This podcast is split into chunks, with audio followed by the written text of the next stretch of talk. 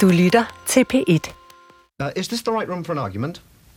I've told you once. No, you haven't. Yes, I have. When? Just now. No, you didn't. I did. Didn't. Did. Didn't. I'm telling you I did. You did not. Oh, I'm sorry. Just one moment. Um, is it a five-minute argument or the full half hour? Oh, just the uh, five minutes. Ah, thank you. Anyway, I did. You most certainly did not. Look, let's get this thing clear. I quite definitely told you. No, you did not. Yes, I did. No, you didn't. Yes, I did. No, you didn't. Did. Well, look, this isn't an argument. Yes, it is. No, it isn't. It's just contradiction. No, it isn't. It is. It is not. Look, you just contradicted me. I did not. Oh, you did. No, no, no. You did just then. Nonsense. Oh, look, this is futile. No, it isn't. I came here for a good argument. No, you didn't. No, you came here for an argument. Well, an argument isn't just contradiction. Can be. No, it can't. An argument is a connected series of statements intended to establish a proposition. No, it isn't. Yes, it is. It's not just contradiction. Look, if I argue with you, I must take up a contrary position. Yes, but that's not just saying no, it isn't. Yes, it is. No, it isn't. Argument is an intellectual process. Contradiction is just the automatic gainsaying of any statement the other person makes. No, it isn't. Yes, it is. Not at all. No, no. Good morning. What? That's it. Good morning. I was just being interested. Sorry, the five minutes is up. Forsøg over det vellykkede skænderi af Madame Nielsen. Er der noget værre og mere kræftfremkaldende end et uforløst skænderi? Det afbrudte skænderi er langt værre end det afbrudte samleje, og det fuldbyrdede, fuldendte tilsvarende mere sjældent. Ach, så forbandet sjældent, at kampen bliver spillet til ende. Altid forlader den ene eller den anden fornærmet eller kogende, eller ligesom ind i sig selv svoglende, eller bare æderspændt dirrende banen før tiden. Velkommen til Supertanker. Jeg hedder Carsten Nordmann. Be ready for instant action. Prepared for anything and everything. Det gode skænderi er en veritabel begivenhed af den slags, de franske filosofer evig og altid fabler om. Ingen har planlagt det, ingen tager initiativet, ingen leder eller dirigerer det. Det sker bare. Kommer ligesom ud af det blå. Begge parter er fuldkommen uforberedte. Ingen af de to har nået at gøre sig nogen notater. Ingen stikord. Et godt skænderi performes med de forhånden og forånden værende midler og live and direct og her og nu. Ikke i telefonen. Nej, nej, min fine ven. Så let slipper du og vi ikke. Et godt skænderi er alt andet end udspekuleret. Et godt skænderi er guddommelig improvisation og inspiration. I det vellykkede skænderi er der ingen mulig udsættelse og heller ingen timeout, som på Wimbledon Center Court. Det er nu eller aldrig, og kom rain or come shine. Og altid i det åbne og med åben pande. Man kan ikke skændes i smug eller skændes udenom med en anden. Et skænderi er aldrig et sidespring, en flugt. Tværtimod, det er lige på og hårdt og uden mulige stedfortrædere. Citat slut. Litteraturen, kulturen, kulturerne er fulde af skænderier. Historien er fuld af skænderier. Nogle af dem er blevet til slagsmål, vold, krige, slægtsfejder, territorialfejder, kærlighedsfejder. Nogen elsker et godt skænderi og det efterfølgende møde, som måske finder sted. Måske. Andre synes, det er uværdigt at skændes. Per Ørgaard, professor, Dr. Phil og formand for Dansk Pen og medlem af det Danske Akademi. Velkommen til dig. Tak skal du have.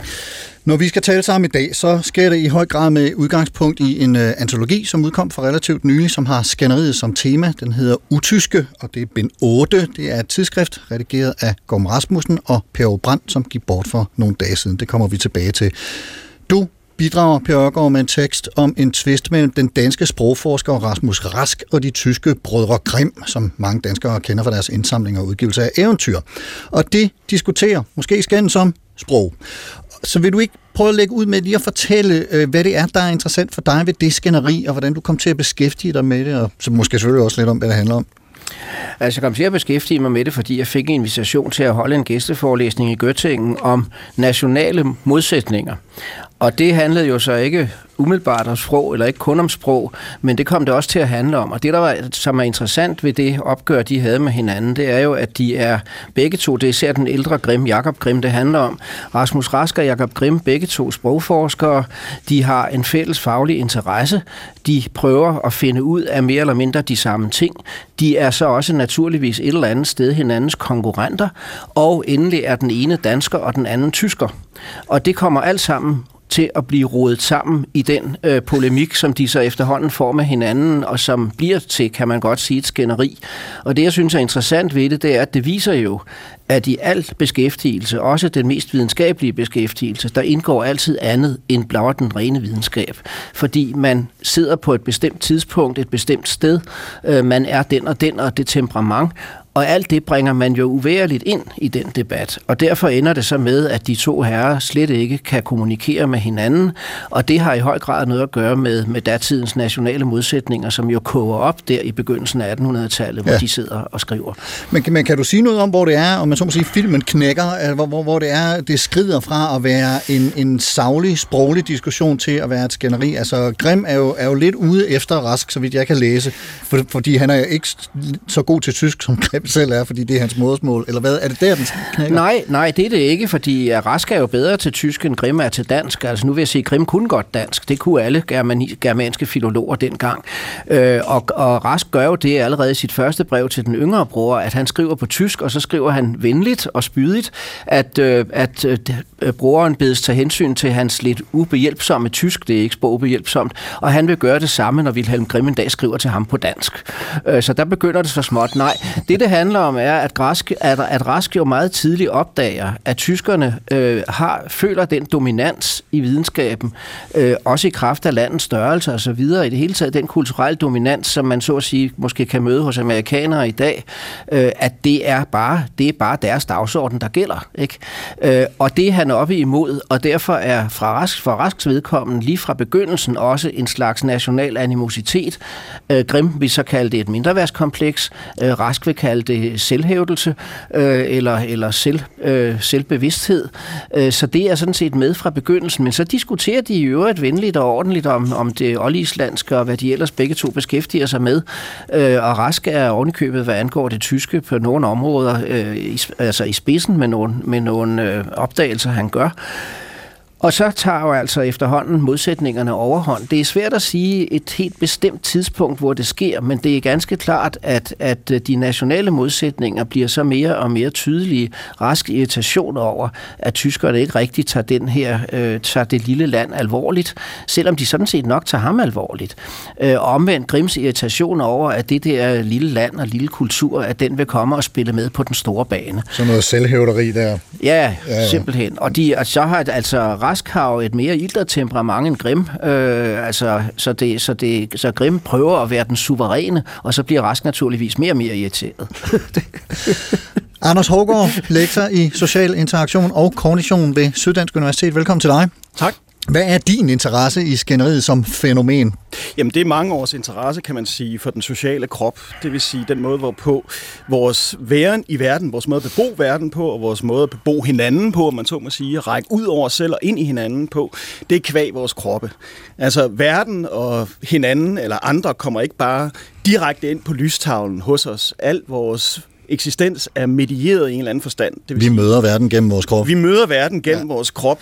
Og det har kan man sige, på, på den ene eller anden måde beskæftiget mig med gennem, gennem 20 år, så, så min interesse for at gå ind i det her øh, antologiprojekt, det er at øh, hvad skal man sige, adressere, at angribe nogle almindelige antagelser omkring den sociale interaktion og omkring skænderiet. Øh, og det kan vi måske udfolde lidt mere senere. Det kommer vi til, ja. Ja. Men jeg kunne godt tænke mig at høre lidt om, hvordan du kom i gang med at beskæftige mig der med det her. Altså om der var ligesom en udslagsgivende begivenhed, hvor du tænkte, jeg er nødt til at finde ud af, hvordan kroppe øh, indgår i den sociale interaktion, og hvad der sker øh, i forbindelse med eventuelle skænderier. Jamen, jeg har jo som så mange andre været præget af omstændigheder. Altså, jeg, jeg befandt mig øh, i i afslutningen af mine studier, i slutningen af 90'erne, hvor, det- hvor det, man kalder for anden generations cognitive science, gjorde sit indtog i Danmark. Og, og det var jo med en ny grundlag, nyt grundlag for kognitionsvidenskaben, som placerede kroppen som en central ressource for vores betydningsdannelse som mennesker. Og siden da så er min vej gået over altså, hvad skal man sige, empiriske studier af social interaktion, hvor det netop er den kropslige fremtoning, der er helt afgørende, afgørende og hvor hvad skal man sige, den kropslige fremtoning betragtes som meningsfyldt i sig selv. Hmm. Og alt det, det kommer vi, som du også selv er inde på, til at folde mere ud og præcisere yderligere her i det følgende. Hvis nu der er øh, en, en pointe, som øh, det kan være godt for mig og lytterne at have med ind i den samtale, vi og I skal til at have, øh, Anders, hvad, hvad kunne det så være? En, en, øh, Jamen, jeg vil så gerne i forlængelse af det, jeg lige har sagt, gerne smide øh, Fernandes Saussure under bussen. Øh, fordi, Saussure? Saussure, ja. ja. Øh, altså, hvis man kigger på hele hans, øh, hvad skal man sige, grundlæggende øh, øh, greb for at øh, lægge en fokus ind på sproget som videnskabeligt fænomen, så tager han afsæt i det, han kalder for en talecyklus. Og øh, man kan jo godt, man kan selvfølgelig hurtigt ende i en sådan form for overkill af modeller, men det er faktisk interessant at gøre det alligevel. Fordi hvis man kigger på hans på, på øh, nedfældelsen, den skriftlige nedfældelse af hans øh, foredrag, så finder man helt centralt en model, hvor der står to hoveder, altså ikke kroppe, men to hoveder over for hinanden, og de er forbundet med sådan nogle streger, som skal illustrere sproget. Og der er så altså den forestilling, at man ligesom kan uddestillere sproget som selvbærende system, som man så kan studere som objekt i sig selv. Men det, den betingelse, han opstiller for sig selv for at uddestillere sproget, er egentlig også ret nemt, fordi han uddestillerer sproget ud fra to hoveder uden kroppe, så oven i købet er nogle fuldstændig boglarme hoveder. Det ligner mannequin-dukker. Ja, det gør det godt nok, ja. Og det vil sige, man kan ikke se, om det er det et flirtende par, skændes de, øh, hvad er det, der foregår? De, de virker ikke som om faktisk, de overhovedet forstår, hvad der bliver sagt. Og, og, og ved at, at, at fremlægge den kritik, så ligger der også netop den der pointe, at forståelse, det læses i kroppens fremtoning. Og jeg kan lige sige til lytterne, at den øh, illustration, som øh, Anders Hårgaard refererer til, den er at finde i øh, utyske nummer 8, som vi i nogen grad tager udgangspunkt i. Og Fernand de Saussure er fransk filosof. Semiotiker, ja. øh, lingvist, ja. ja. Per Ørger, har du en øh, pointe, vi skal have med ind i øh, vores samtale her? Nej, ikke umiddelbart. Jeg tror, de dukker op undervejs. Jeg synes, det her lyder så spændende. Fremragende.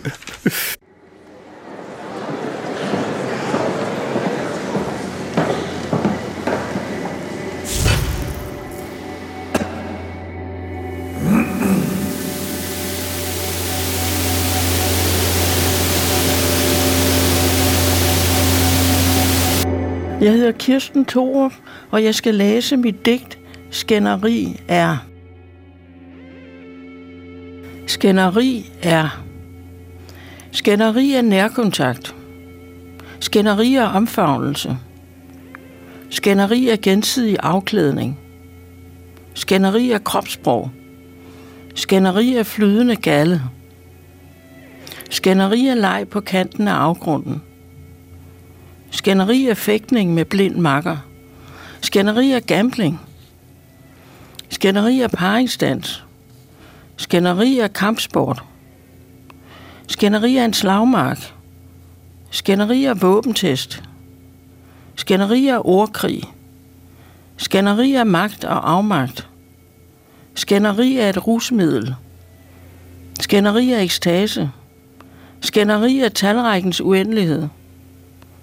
Skænderi er materiens gåde. Skænderi er kærlighedens kvantespring. Skænderi er ord, der bliver kød. Skænderi er mytestof. Skænderi er blodet alvor. Skænderi er historiefortælling. Skænderi er katastrofelandskaber. Skænderi er alt på et bræt. Skænderi er nulstilling. Skænderi er vildfarelse. Skænderi er selvforglemmelse. Skænderi er sindets opløsning. Skænderi er sprækker i væggen. Skænderi er mønsterbrud. Skænderi er æstetik. Skænderi er skrevet i sand.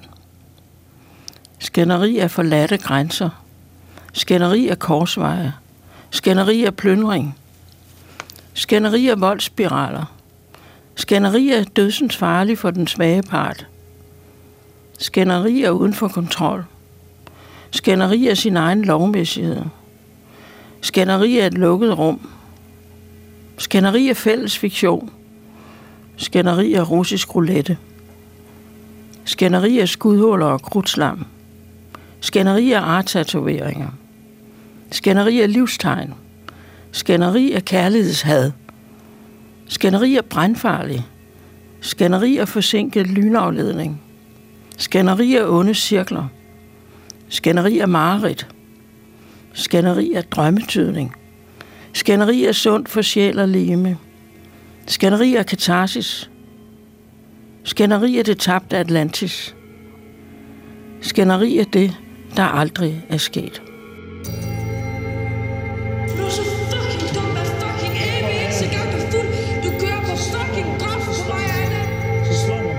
Jeg hedder Line Brandt og jeg læser i dag fra min far, P.H. Brands dæksamlinger.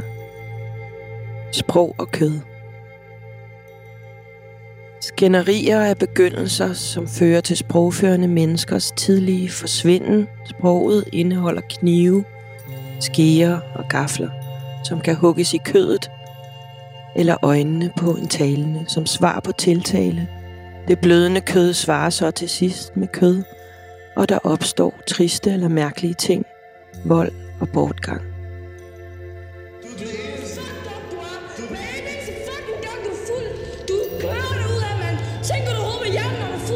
Udskrift fra skænderi. Jeg, OK, er et dumt svin og burde leve med et andet dumt svin, eller uden svin overhovedet. Det lyder rimeligt. Og det er det sikkert også i Sirius perspektiv. Verden burde enten være svineløs eller helt svinsk. Det er den kun, ifølge mig. Kom her. Bare jeg kan fucking røre dig. Jeg er så fucking gal på dig. Stol noget på mig. Hvis du har lagt en fucking skid på dig, Men når du fuck er begynder- okay. Ja! Åh, fuck, shit, så meget. Kvantorernes indtogsmarsch. Altid skal du da også. Aldrig kan du nogensinde. Ikke en eneste gang har du. Hver eneste gang skal du absolut. Hele tiden skal du. Og det har du vel at mærke gjort hele dit liv.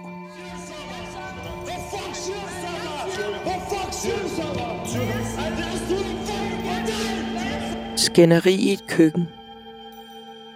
Og jeg, jeg ville så gerne skulle kunne lytte til din tavshed og dens langsomt rullende bølge af mentale fagntag i intethedens og barmhjertighedens navn, og glemme dens glødende, knitrende fjende, idæs den med livet forbundet bevidsthed og dens tilstands årsags, tilstands årsags, tilstands årsag, som er mig, mig og er der mig. Hvad end jeg skriger, siger eller visker, og hvad end det, det så skulle kunne ville sige.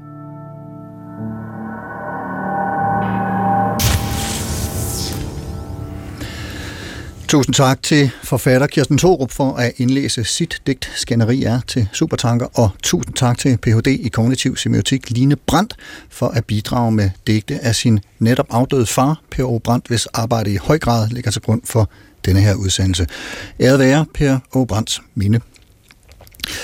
Per Ørgaard, du er formand for Dansk Pen, og du er medlem af det Danske Akademi, hvor der for nylig har været et større skænderi. Det kan man blandt andet få en fornemmelse af i Susanne Bryggers netop udgivende dagbøger fra perioden.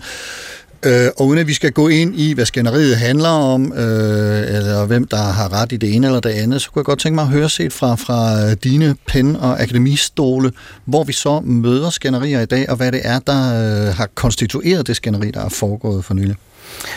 Ja, altså, jeg har jo selv været part i det, og det skal man så have med, når man lytter til det følgende. Ikke?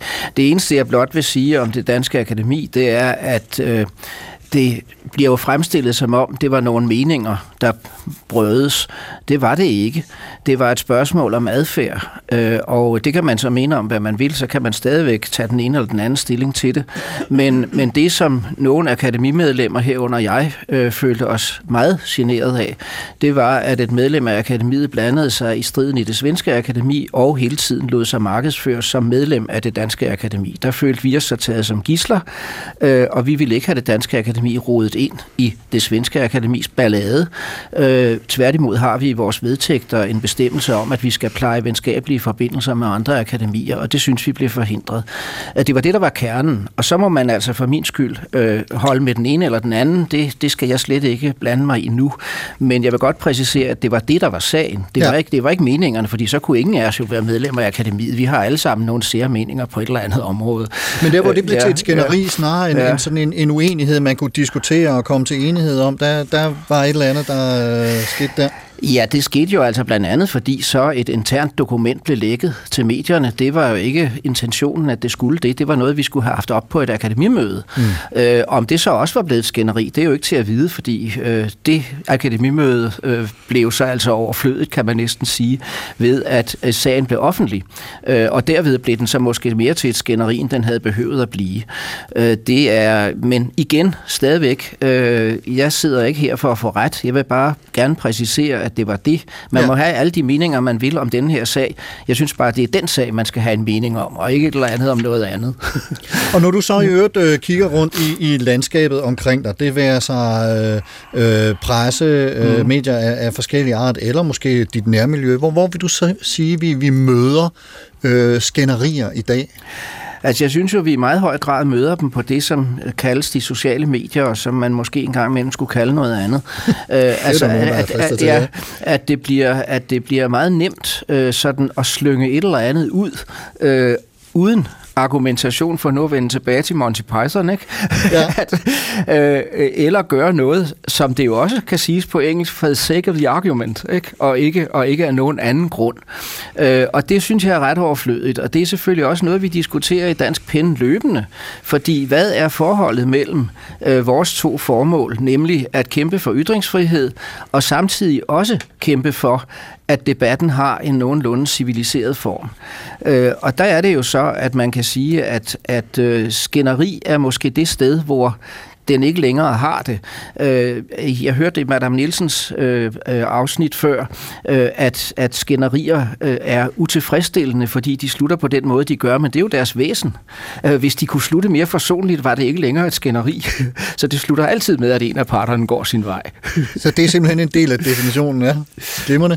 Anders Hågaard, vi, vi hørte fem digte her for et øjeblik siden. Det ene var en, en sådan en brainstorm, kunne man kalde det, Stream of Consciousness af Kirsten Thorup, og så fire af øh, Per Brandt, øh, digte, der placerer og beskriver skænderiet i et hav af scenarier. Hvis, hvis du skal prøve at, at tage tråden op fra, hvad, hvad Per fortæller her, hvor, hvor, hvor synes du så, vi møder skænderier i dag? Jeg ved ikke, altså hvis jeg først lige vil sige, så, så synes jeg, at, at øh, især måske Per digte, på, på lyrisk vis egentlig komplementerer min forskningsvinkel på skænderier. Ja. Ved at, at det, han, det han beskriver, det er, at ordene i sig selv allerede har en kødelighed. Og det, det rammer for mig at se noget helt centralt i skænderiet, at det skænderiet, det er, det er en form for rituel samarbejdende destruktion af en kropslig relation. Hold da op. Ja, ja sådan. Så tror jeg nok, vi kommer afsted hjemmefra. altså, altså øh, det, det, det, det, det billede, man måske kan kaste på banen, det er, altså nu havde vi før Sasyres talende hoved, ikke? Jo. Ta- Sasyres talende... Og vi skal lige øh, rette, ja. fordi han er svejser og ikke franskmand, som jeg fik sagt. Fuldstændig ja. rigtigt. Så var det ikke mig, der rettede dig i pausen? Eller? Nej, det, nej, nej, det var øh, min kollega Dorthea. Credit til hende for det. Ja, det er rigtigt. Nej, undskyld. Men, men, men øh, i stedet for at se de der talende hoveder for os, hvor sproget er det centrale betydningsbærende i vores sociale relationer, så vil jeg kaste en anden billede på banen, og det er, at vores kroppe er nogle åbne organismer. Vi kan, man kan forestille sig, at vi er strenge instrumenter. Forestil dig, at du bevæger dig rundt i verden med strenge overalt på din krop. Ikke? Det betyder, at omgivelserne og andre kroppe, de vil hele tiden slå på dine strenge. Det skaber resonans. Det vil sige, jeg kan se min effekt på dig. Det kan jeg se direkte på den måde, din strenge bevæger sig, den resonans, der er i dig, og den resonans, den modsvarer jeg med det samme. I et parforhold, så kan man måske tale om, at vi har en, en, en mere kontinuerlig, øh, hvad hedder det, særlig eksklusiv interaffektiv kropslig krop kobling. Ja, så kommer vi afsted fra øh, hjemmefra ja, igen. Ja, uh, interaffektiv, kan du lige... Uh... Interaffektiv, det vil sige, at det, følelserne eksisterer ikke i mig isoleret eller i dig isoleret. De, de eksisterer i koblingen mellem, Imellem os. Yes. Ja. Så parforholdet, det, det, hvad skal man sige, det, det, det solide eller det, det tilfredsstillende parforhold, kan man skal betragte som en afstemt interaffektiv cyklus imellem kroppe så, så fik vi lige den, ikke? Jo. Og, men det du så kan bruge ordene til, jævnfør Per Åge, det er, at du kan bruge ordene til at slå på den kropslige kobling. Og det er den, det er den kobling, som skænderiet tit udfolder sig som en undergravelse af, i, i, i en form for rituelt samarbejde. Og der er mit postulat så, at skænderiet, det fremstilles tit som noget, hvor vi står i modsætning til hinanden, og det gør vi også, men det vi faktisk så er fælles om, det er den der ødelæggelse af den cyklus, vi tilsammen udgør. Så i udgang, så min pointe, det vil være, at kroppen er allerede i ordene, fordi ordene, de, ud, de undergraver den betingelse, der er for, at vi kropsligt kan indgå i og opretholde den cyklus, som er parforholdet. Men med far for, at det lyder som om, jeg ikke har hørt et ord af, hvad du lige sagde. Hvis nu vi så øh, prøver at holde os til, øh, hvad skal man sige, den sproglige dimension. Yes. Vi kommer til det med kroppen om et øjeblik. Okay. Men hvordan vil du så skelne mellem for eksempel, hvad der er en dialog, mm. hvornår det bliver til en diskussion, videre til måske en debat, og så øh, ender i et skænderi? Altså er der en progression der, ja. Og hvad er det, der ligesom konstituerer den? Jeg, jeg ved ikke, jeg tror måske ikke, at der er en progression. Jeg tror mere, at der er tale om forskellige genrer. Og jeg vil sige, hvis man bevæger sig ind og kigger i bagkataloget, i de forskningsfelter, jeg har bevæget mig indenfor, så vil man opdage, at debat, dialog, diskussion, det er næsten hele genstands, forskningsgenstandsfelter i sig selv. Man kan, man kan for eksempel anskue det strukturelt, altså det vil sige den måde samtaler er bygget op på, hvordan man samarbejder om, om at bygge dem op på. Så kan man sige, debat, det kender vi for eksempel fra debatprogrammer. Ikke? Hvad er de kendetegnet ved? De er kendetegnet ved en høj grad af struktur. Der er en høj grad af enighed om fordelingen af turene. Der er ofte en moderator, som har til opgave at sikre, at alle bliver hørt, at alle får tilstrækkelig taletid, at der er en passende opsummering osv. Og inden for sådan nogle, nogle faste strukturelle rammer, så kan man måske en gang imellem tillade, at tingene løber lidt lømsk, som vi for eksempel ser det i debatten, ikke? Altså, som Clement Kjærsgaard er rigtig god til. Han er god til både at styre, men også at tingene løbe lidt lømsk. Fordi det, der jo er med tv-mediet, modsætningen til måske radiomediet, det er, at det tv-medie, hvor folk de bare står og er sådan, hvad skal man sige, oplysningsideologisk uh, cool reason at høre på, det er ikke godt tv. Det er kun godt tv, når kroppen for alvor kommer på banen, så det skal man tillade en gang imellem. Så skænderiet, det er der, hvor de der strukturer, de går i opløsning, og der bare er... Ja, eller måske slet ikke er der. Altså, Ja. man, fordi skænderiet øh, handler måske også meget om at finde ud af, hvad er det egentlig, vi er uenige om. Ikke? Så der er ikke en veletableret uenighed fra start, som der er i debatten. Per Ørgaard, Det er jo meget spændende, det netop med det kropslige, fordi øh, jeg er jo involveret også som penformand, øh, eller det er pen i det hele taget, i en debat om ytringsfrihed. Og der mødes vi jo ofte af det argument, jamen altså ytringer er ytringer, øh, og de er verbale, og de har, altså så længe det ikke er tale om handlinger, så må alt være tilladt. Og selvfølgelig må alt være tilladt, det kan jeg godt være med på, men det er jo ikke alt det tilladte, som gavner, for nu at citere Paulus. Øh, og, og, og netop med alt det, Anders siger, der kan man jo se, at grænserne er ikke så enkle. De kan juridisk være enkle. Man kan kun dømme handlinger. Man kan ikke begynde at dømme tanker eller ytringer, men Øh, I praksis går tingene jo over i hinanden, og vi ved jo alle sammen fra historien, at meget, meget vold er begyndt med sprog. Øh, og, og, og alle de netop teorier, som, som, som Anders også gør rede for, og hele, altså alene et ord som talehandlinger, ikke? Ja. Eller, per, eller performative øh, ytringer osv., de slører jo den grænse. Øh, og det gør skænderiet måske også, øh, og så kan man jo arbejde på, at det i det mindste bliver ved skænderiet, og ikke slår om i vold. Men, men i realiteten er grænserne jo ikke nær så skarpe, som juraen er nødt til at drage dem, for ikke at fare ud og, og, på, og, i, og idømme alle mulige straffe. Øh, og det er der, hvor, hvor, vi, hvor jo altså PEN, men altså alle, der beskæftiger sig med det her spørgsmål, det behøver ikke at være os, øh, har, skal se en spænding mellem, øh, hvad er ja, hvad er tilladt og hvad er gavnligt? Og det må man have lov at diskutere uden at man omgående bliver udskrevet som moralist, hvis man siger, at noget måske ikke er så forfærdeligt gavnligt.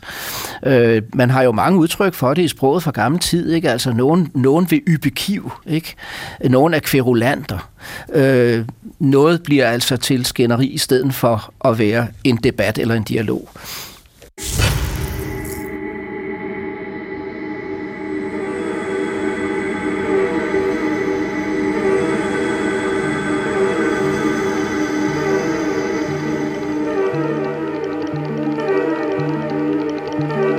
Lige så længe primater, herunder mennesker, har kunnet kommunikere, har der været skænderier. Sæt de første scener i filmklassikeren Rumrejsen år 2001 på, og der vil åbenbare sig et skænderi af den anden verden til toner af Richard Strauss. Skim indholdsoversigten i tidsskriftet Utyske nummer 8 og bemærk tre tekster om henholdsvis mesopotamiske guddomme, der kives og skændes, norrøne sagafurier, der yber kiv og skændes med dødelig udgang, og 1800-tals herrer, der udveksler vasse skriverier og skændes offentligt. Pia Skogemann fortæller om Inanna og Dumutsi, de to mesopotamere, og et 4.000 år gammelt kvad, der lyder blandt andet sådan her. Ordet, de havde talt, var begærets ord. Ud af skænderiets begyndelse fødtes de elskendes begær. Inannas bror, Utu, mener, at hun skal ægte Dumutsi, men Inanna vil hellere have bunden. Han samler sæden i store bunker. Han fylder min lade med sæd. Utu fastholder sin anbefaling af hyrden Dumutsi. Hans fløde er fed, hans mælk er lækker. De er altså ikke tilbage med symbolikken fra 4.000 år siden. Dumutsi dukker op. Han har muligvis lyttet med til søskendeparets samtale og spørger vredt, hvad bunden har, som han ikke har. Dumuzi og Inanna udveksler spydigheder, fornærmelser, alle de klassiske om din mor, din bedstemor, din far, din bror. Inanna og Dumuzi skændes og føder begæret, føder det såkaldte hellige bryllup og adskillige afbildninger af det nøgne elskende par. Inanna er datter af måneguden Nana og søster til solguden Utu. Hun er planeten Venus, og hun er også krigens og vredens gudinde. Dumuzi er søn af visdomsguden Enki. Mange egenskaber bliver forenet i sammenføjningen af de to.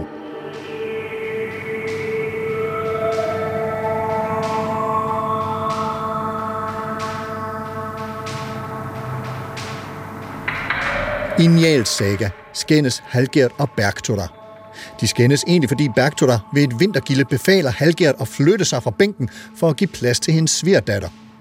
Halgert vil ikke sættes i skammekrogen, svarer hun, men bliver dog nødt til at forføje sig dybt såret i æres- og selvfølelse. Der følger et væld af personlige fornærmelser og siden drab. Seks mænd i tiltagende betydningsfuldhed må lade livet. Kjell Seronite, som fortæller om dette skændsmål, skriver, at ordet skændsmål har sin oprindelse i det middelaldertyske scheden, at vandære, bringe skam over nogen, jævnfør schande, skam, svarende til det norrøne skemma. Synonymer i nærheden er at vandhellige, ødelægge, splitte ad, sønderrive, flænse, skamfere.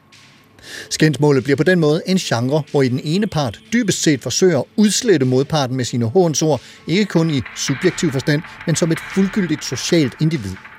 Sådan bliver et hvert skænderi i sidste instans en kamp på liv og død, hvor det gælder om at vinde og derved genoprette sin sociale legitimitet, koste hvad det vil. I den refererede situation kostede det seks mand livet. Jeg har citeret fra Kjell tekst, Skændsmålets morfologi, en norrøn case story.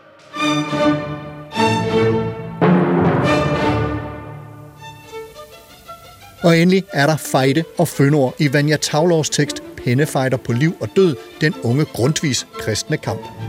Guldalderen var nemlig rig på fejder blandt så prominente folk som Øenslæger, Jens Barkesen, Johan Ludvig Heiberg, H.C. Ørsted og altså Grundtvig. Tavlov beskriver, hvordan polemik blev opfattet af nogle af forfatterne som noget positivt, en underholdende diskussion og behageligt boldspil for dem, som ville være med. For andre var der ikke noget lejende over det. Kampen om sandheden var dødelig alvor, og den skulle vindes.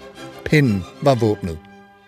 Grundtvig var en af disse alvorsmænd, som skrev ud fra en intention om at gendrive, overbevise og forbitre, det vil sige med sine stridsskrifter, ville han gendrive modstandernes beskyldninger, overbevise sit læsepublikum om, at han selv havde ret, og opildne publikum imod sin modstander. Citat Venja Tavlov.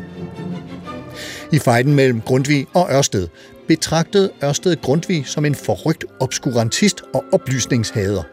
I en klade udtrykte han det ligefrem sådan, at Grundtvig var giftigt ukrudt i litteraturen, som burde oprykkes med rode. Grundtvig måtte, mente Ørsted, enten gå i drømme eller have valgt sit standpunkt på vejen til hospitalet. Citat slut. Hertil svarede Grundtvig med en klassisk, hvad man der selv, det man siger, er man selv, og kaldte Ørsted for en falsk profet, der forvirrede folket. Og som man ofte ser det, skiftede skænderiet mellem naturvidenskabsmanden og pastoren herfra til et skænderi ikke om emnet, men om hinandens fremgangsmåder, beskyldninger om fordrejninger af synspunkter, urimelige overdrivelser osv. En metadiskussion, en strid om striden selv. På det punkt i polemikken faldt underholdningsværdien betragteligt, og Tavlov slutter sin beskrivelse med ordene hvis striden var en tenniskamp, svarer det til, at mørket har sænket sig over stadion, publikum er gået hjem, men spillerne bliver ved med at stå og sende bolden frem og tilbage over nettet. Citat slut.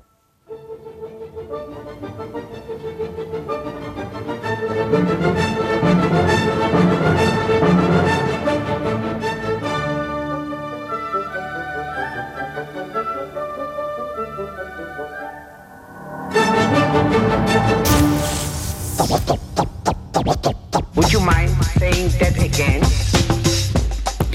En samtale kan være en dialog. Den kan gå over i en diskussion, videre ud i debat, og er det franske debattre, som i sin essens betyder at kæmpe. Og nu hørte vi også øh, om, hvordan øh, de skænderier, jeg netop fremstillede her, øh, handlede om at flænse og tilindegøre. Alt sammen meget kropsligt, øh, som øh, du, Anders Hågaard, har været inde på. Det kan i værste fald udvikle sig til slagsmål, og hvis det eskalerer, så er der krig. Og det øh, er noget, nogen har tænkt over i øh, gennem længere tid, øh, både i øh, filosofien og i sociologien og andre steder i idehistorien. Og Anders Hågaard, hvis du nu skal ty til den idehistorien sådan i bred forstand, for at finde hjælp til at forstå, hvad et øh, skænderi er, hvad skænderiets væsen er. Hvem vil du så øh, henvise os til at finde hjælp hos? Jeg ved ikke, om jeg vil svare med at komme med en antitese, som jeg også berører i antologien, som er, hvad skal man sige, den historiske model. Ja, som er, altså man, den. man kan sige, vi, altså, Øh, nu, Per var faktisk lidt inde på det før, den her måde, hvorpå vi er nødt til for eksempel juridisk at opstille nogle rammer for at kunne evaluere folks handlinger. Men, men, men det er meget vigtigt at adskille den evaluering af, af konfliktens beskaffenhed fra en analytisk evaluering af, af, af konfliktens beskaffenhed. Altså for eksempel den, den historiske model, den har en tendens til at understøtte støtte igen gamle Saussure's talecyklus osv. Den, den beror på den betragtning, at sproget er det centralt betydningsbærende, den er bærer af, af, af, af logiske resonemanger osv., og der kan vi have nogle udvekslinger igennem. Ikke? Så, så der, der, der kan man sidde, man kan være tilbagelænet, og så kan man formulere de mest perfide uenigheder, uden at kroppen på nogen som helst måde er involveret. Det er jo det, vi ser på de sociale medier i dag. Uh, ja, hvis jeg, lige må, hvis jeg lige må holde dem tilbage et Ja. øjeblik, fordi, fordi uh, det, der, der er vigtigt at, at understrege med det, det er, at den historiske model for, hvad skal man sige, kropsligt ikke agiteret uenighed, er jo, er jo også en kropslig model. Det er jo en måde, hvor du, hvor du intentionelt placerer din krop i en ikke på en, på en, i en form for ikke agerende positur, men ikke agerende i interaktion er også ageren. Du kan ikke indgå i interaktion og ikke agere. Man kan ikke stå et sted og ikke Du kan, være. ikke, du kan ikke stå et sted og ikke være en del af en interaktion, du er en del af. Det kan Nej. ikke lade sig gøre. Okay. Så vi kan, vi kan gå fast forward til Øh, 40'erne, 50'erne og 60'erne, udviklingen inden for fænomenologi, øh, og det man kalder for mikrosociologi. Og det, der skete på forskellige felter, som på hver, hvor man på hver sin måde satte kroppen frem forrest i forståelsen af, hvordan vi banner, vi danner betydning sammen. Og en konsekvens af det, det er lige præcis, at man vil pege på den historiske model og så sige, den er et ideal. Den er ikke en analytisk dækkende måde for, hvordan den måde tingene de øh, fungerer på. Og det er så nogle navne, hvis man skulle pege på den her bevægelse hen imod øh, forståelsen af den kropsligt betingede eksistens, jamen så er det selvfølgelig Merleau-Ponty, øh, den franske fænomenolog. Øh, I forhold til det, til det social-interaktionelle, så er det Irving Goffman, Harvey Sachs, øh, fra, fra øh, det, som nogen vil kende som konversationsanalyse, Shackloff, Gail Jefferson osv., man kunne blive ved. Men hvis vi lige øh, prøver så lige netop at, tr- at trække de øh, folk, du nævner der, eller i hvert fald et par stykker af dem, ind i den samtale, vi har og har haft. Så Merleau-Ponty, det er jo i høj grad det her med kroppens tilstedeværelse i et rum, og dens øh, nødvendighed i, i enhver form for en, øh, interaktion. At, at vi er en krop, uanset hvordan vi vender og drejer det. Det er ikke noget, vi har, og så taler hovederne for sig selv, men, men vi er i rummet kvæg vores kroppe. Goffman, hvad er det, han øh, bringer, bringer med til den her samtale? Goffman, han, han river ligesom sociologien ned fra dens makroperspektiv, og fra ligesom dens, dens, dens ordnede statistiske perspektiv på det sociale liv, og, og tvinger os til at kigge på det rodede hverdagsliv, vi har. Altså den måde, hvorpå vi, vi øh, faktisk og empirisk er mennesker, der skaber sociale strukturer sammen. Så, så man kan sige, at man går ned fra en form for pedestal, hvor man betragter vores måde at danne sociale strukturer udefra, til at, at prøve at bestræbe sig på at se dannelsen af de strukturer indefra. Din, din artikel i det her tidsskrift, Utyske nummer 8, det er øh, analyse af en række skænderier, øh, som han har kunnet se på tv. Nogle af dem har vi hørt småbider af i øh, de båndede indslag, vi har hørt indtil videre med, med nogle, et, et, et par, der skiller hinanden voldsomt ud. Det er taget fra øh, reality-tv-programmet Paradise Hotel, hvor øh, nogen, der troede, de var et par, måske ikke var det alligevel. øh, og, og i den, der argumenterer du for, at den her kropslighed øh, netop i, i diskussionen, som bliver til et skænderi, den altid er til stede, og at det, der så faktisk næsten bliver til et, et fysisk angreb, altså der, hvor volden er så tæt på at opstå, øh, at den, den er aldrig, det er aldrig noget, der kommer ud af det blå. Der er altid en, en, øh, en opbygning. Nej, kan du ikke prøve lige det er kort at jamen, referere? jamen, det, jeg forsøger at gøre op med, det er lige præcis den her opfattelse af, at det korporlige, det er noget, der ligesom kommer ind udefra som et fremmed element. Ja. Og i stedet for så tager afgang, øh, udgangspunkt i de her betragtninger, som jeg redegjorde for lige før, nemlig med, at den sociale interaktion, den er grundlæggende konstitueret ved kropsligt tilstedeværelse. Det vil sige, at kroppen kommer ikke ind udefra. Og det man kan se, det er, når man, når man analyserer social interaktion i detaljen, det er, at kroppen er hele tiden travlt beskæftiget med at bringe sig i synkronisering med hinanden, eller komplementere hinanden, eller meget nøje koordinere sig i forhold til Altså, vi gestikulerer og puster os op. Og, Alt, ja, og ja. På, på meget mere subtil plan også. Det kan også være sådan noget som blinken med øjnene, eller øh, øh, hvor vi kaster vores blik hen, og så videre. Og en af de ting, jeg har kunne observere også, det er, at meget hurtigt under, under det, der udvikler sig til skænderier, så opstår der en orientering imod en form for kropsligt udtryksrum hos hinanden. Det er som om, at den, den, den individuelle krop, den har en form for territorie til at kunne udtrykke sig i. Altså, jeg står nu her på den anden side af et par skrivebord i forhold til dig, så jeg har rigeligt med udtryksrum. Hvis du nu lige pludselig kastede dig hen over skrivebordet og stillede dig lige op i ansigtet på mig, så, så, vil du, så vil du angribe mig ikke direkte øh, kropsligt med det formål at skade mig kropsligt, men du vil angribe mit territorie og min mulighed for at være en udtrykkende øh, krop med integritet. Det vil være intimiderende på en Det eller vil anden måde. være Være sådan- intimiderende, ja. ja. Og det er det, jeg i, i bidraget kalder for korporlighed. Altså korporlighed, det, det er det øjeblik, man begynder at angribe hinandens udtryksrum. Og det er noget, der meget hurtigt sker i, i uh, skænderier. Det kan være ved, at man bevæger sig tæt op på hinanden. Det kan være, at man uh, holder fast i hinandens arme, så man ikke kan ges- gestikulere. Det kan også være, at man, man overdøver hinanden. Uh, og jeg, der har, jeg har nogle forskellige eks- eksempler der. Altså i- folk, der råber og skriger for at overdøve hinanden. For at overdøve Ja. hinanden, ja. ja. Så er der jo det her øh, interessante begreb, og nu hørte vi om det øh, øh, i øh, Pierre Skogemans øh, referat af den her øh, flere tusind år gamle øh, historie om øh, Inanna og Dmuzi, som skændes, så det brager, og så ender de med at gå i seng med hinanden og blive gift. Ja. Øh, og, og, og der er jo sådan et fænomen øh, inden øh, for, for, for skænderi-terminologien, som man kalder øh, make-up sex. Og i forhold til det, du siger, øh, så, så, så synes jeg jo, det er ret interessant, at, at vi lægger ud med og destruerer hinandens kroppe i skænderiet og puster os op, og nogle gange bliver det faktisk ovenikøbet til vold, men efterfølgende så mødes vi igen og, og genforener og genopbygger på en eller anden måde. Er der en, en øh, systematik, eller hvad en struktur i det, som øh, man kan tale om? Ja, siden vi snakkede telefon i sidste uge, har jeg lavet, ud, har lavet noget, noget empirisk forskning. Nej, men, men nu stillede du det her, nu stillede du det her spørgsmål, Carsten, ikke også? Og så, så får du altså øh, svar, som du fortjener, ikke? Fordi, fordi at hvis det er sådan, som jeg sagde tidligere, at parforholdet, det kan betragtes som sådan en kontinuerligt opretholdt interaffektivt cyklus imellem to kroppe, som består af strenge, der spiller på hinanden, jamen så er det jo sådan, at det, det, det afstemte parforhold, der er der en eller anden form for tilfredsstillende opretholdelse af det her cyklus.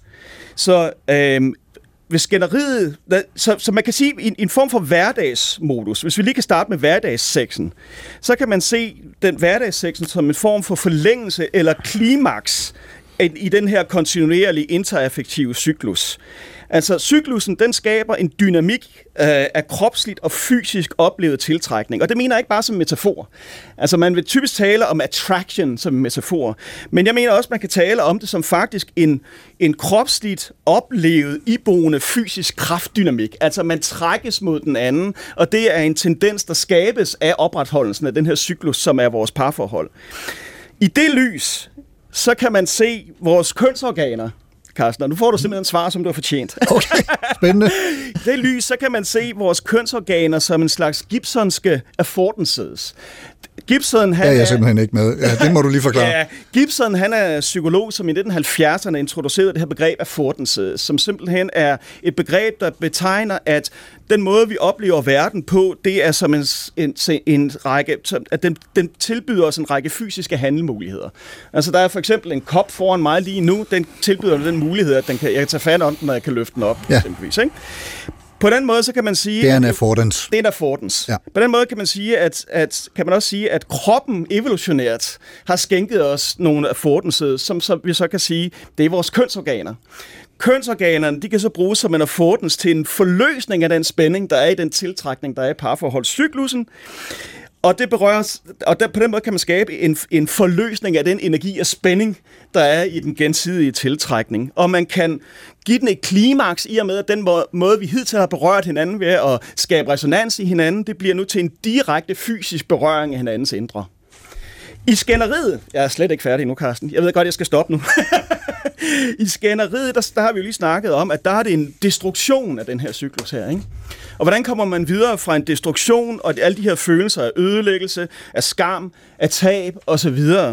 Jamen, der kan man så tale om, at kønsorganerne den her scene er en, en, en affordance til at overkomme ødelæggelse og, og geninstallere, men på en måde, hvor, hvor parforholds øh, konstruktionen måske opleves som genskabt på ny gennem ja. den nu interne berøring i hinandens kroppe. En genopbygning. Yes. Per Ørgaard, du øh, markerede for et øjeblik siden, jeg ved ikke, om, om vi er kommet væk fra det, du ville kommentere på. Nå, eller, nej, jeg vil som bare lidt mere jordnært sige, at under tiden er det at begynde et skænderi jo også en appel. Ja, Det om er, hvad? Ja, en appel om overhovedet at komme i kontakt. Ikke? Altså, så, det, så det er den der dialektik, som Anders taler om, det er klart. Øh, og, og med hensyn til det kropslige, så er der jo i hvert fald et sted, hvor det er helt åbenlyst, øh, hvordan ord og handling og kropsligt udtryk falder sammen. Og det er jo i dramaet på scenen. Ja. Øh, fordi der har man jo det hele. Der har man både øh, det sociyrske, om man vil, øh, og man har altså også hele det kropslige udtryk.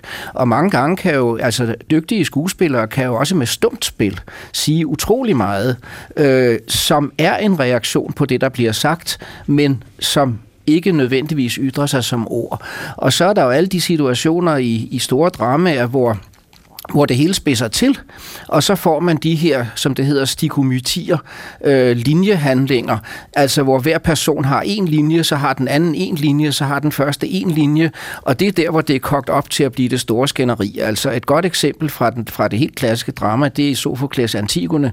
Øh, hun vil jo begrave sine døde brødre, og det må hun ikke få lov til at Kreon, og så tørner Kreon og Antigone sammen, og så siger de, så mundhugges de, så at sige, fordi de har en linje hver, ikke? og hver gang den ene har sagt en linje, så kommer den anden til. Øh, og det, det, altså når man fremstiller det på scenen, så har man jo hele den kombination af ord og handling, øh, som vi har talt om hele tiden.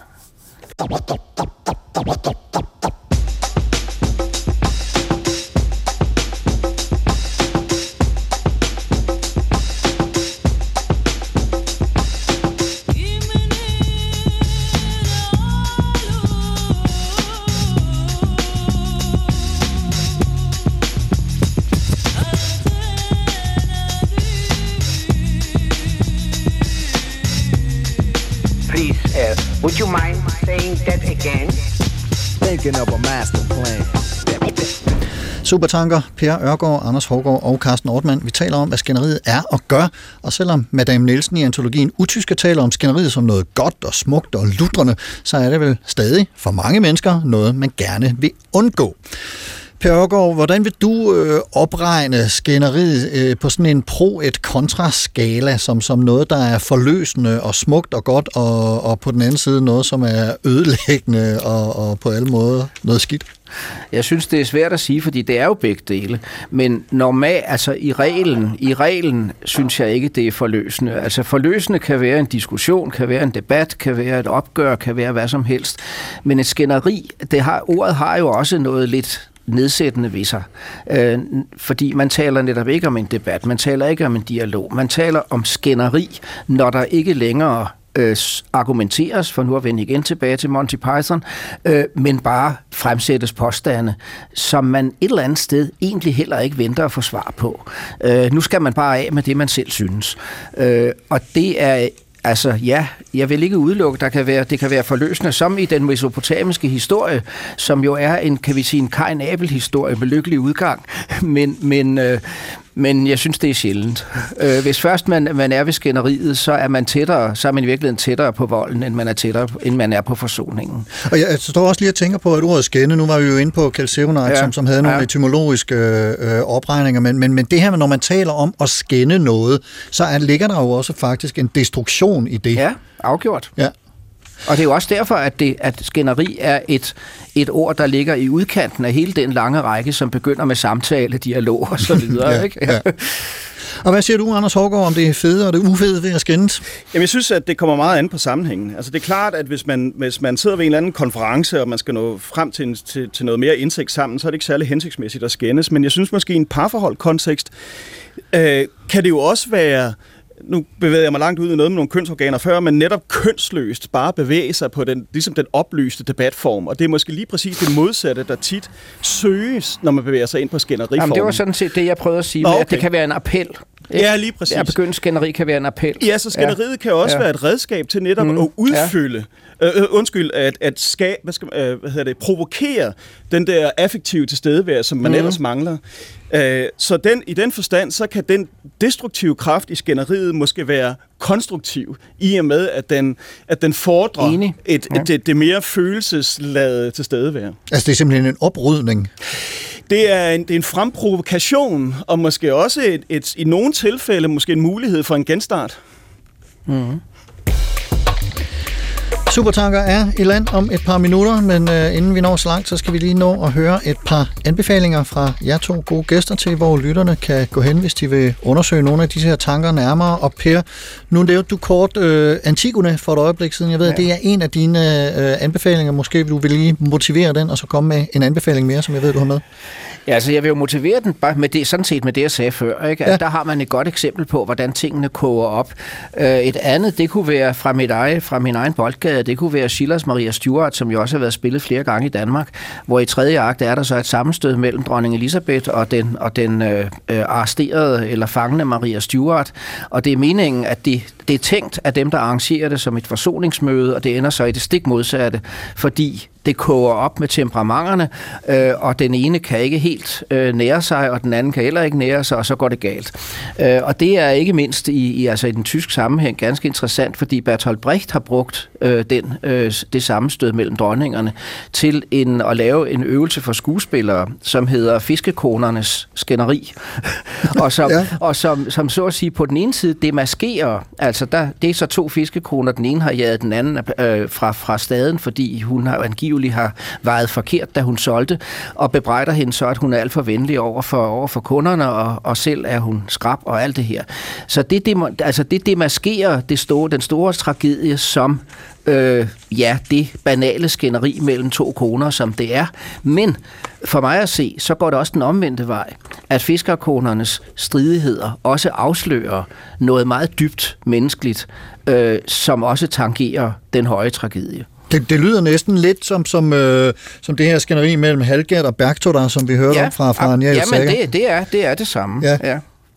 Anders, du har et par anbefalinger med også. Hvad er det ja, for nogen? det har jeg. Altså udover at slå et slag for øh, det her utyske nummer 8 om skænderier fra det poetiske forlag, som er jo grunden til, at vi er her, og som Gorm Rasmussen og Per Brandt har, har redigeret fællesskab. 800 sider for 200 kroner. Et kæmpe stykke arbejde. Så vil jeg gerne slå et slag for mere kød og kropslighed. Øh, Blandt andet i barokke malerier. Rubens at fremhæves tit som, hvad skal man sige, et, et billedligt kunstnerisk udtryk for den her øh, merleau kropslighedstilgang.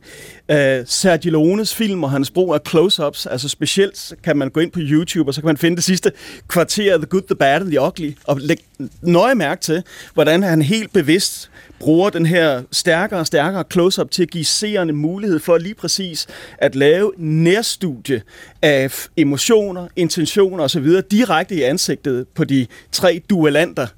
Øh, Så det er et meget godt billede på, på de ting, jeg har snakket om. Ja, og, og netop en, en, altså man starter med at se øh, deres, deres hele krop og positur, som også har en eller anden form for angrebsberedthed, ikke? Jo. Og så bare tættere og tættere ind på ansigt, helt ind i øjnene. Helt ind i øjnene. Til sidst. Ja. Og, og, og til sidst fremstilles en hyperkropslighed, som jeg vil kalde det, det vil sige, en, en det- altså udnytter det filmiske medie til at give os adgang til detaljer i ansigtsudtryk, som vi ikke ville have, hvis vi stod over for hinanden fysisk.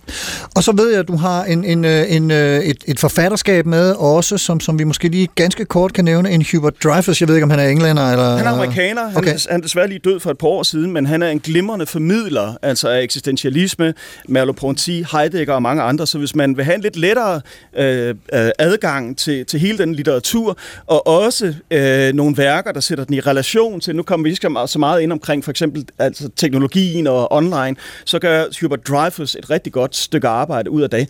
Så der er ikke et bestemt værk eller en bestemt artikel, men altså Google ham, han har skrevet flere meget interessante bøger. Så kan man afsøge ham. Og det var simpelthen den super optankning, som øh, vi nåede i dag. Vi er på vej mod land. Per Ørgaard, professor, Dr. Fil, formand for Dansk Pen. Mange tak, fordi du kom og var med til at fortælle om både historiske og mere nutidige skænderier, som du har været vidne til eller læst dig til på forskellige vis. Og Anders Hågaard... Undskyld. Eller været med i. Eller været med i, ja. Og Anders Hårgaard, lektor i social interaktion og kognition ved Syddansk Universitet. Tusind tak til dig også for at hjælpe med at gøre os alle sammen øh, en anelse klogere. Og så skal der selvfølgelig lyde et stort tusind tak til forfatter Kirsten Thorup og til Ph.D. i kognitiv semiotik Line Brandt for deres oplæsninger af digte, henholdsvis Kirsten Thorups Skænderi er og Per O. Brandts Sprog og Kød, udskrift fra et skænderi, kvantorernes indtogsmarsch og skænderi i et køkken. Per Brandt døde i sidste uge, 77 år gammel. Han var en stor inspiration i dette her programs tilrettelæggelse, sammen med redaktør Gorm Rasmussen. Mine kondolencer til Per Brandts familie og pårørende, og stor respekt for Per Brandts arbejde.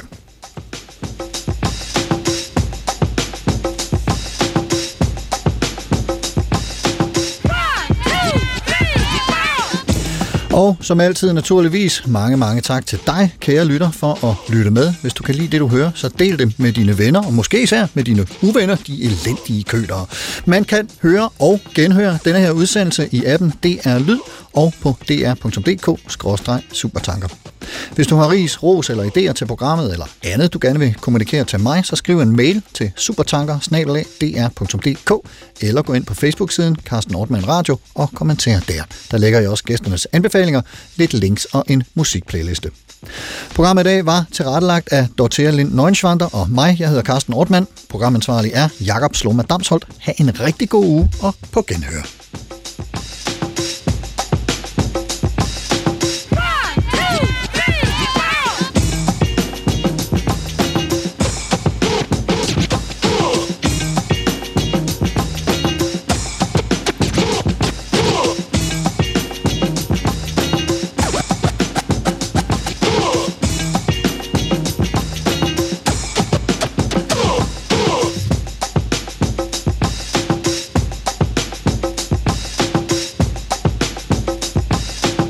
Thinking of a master plan.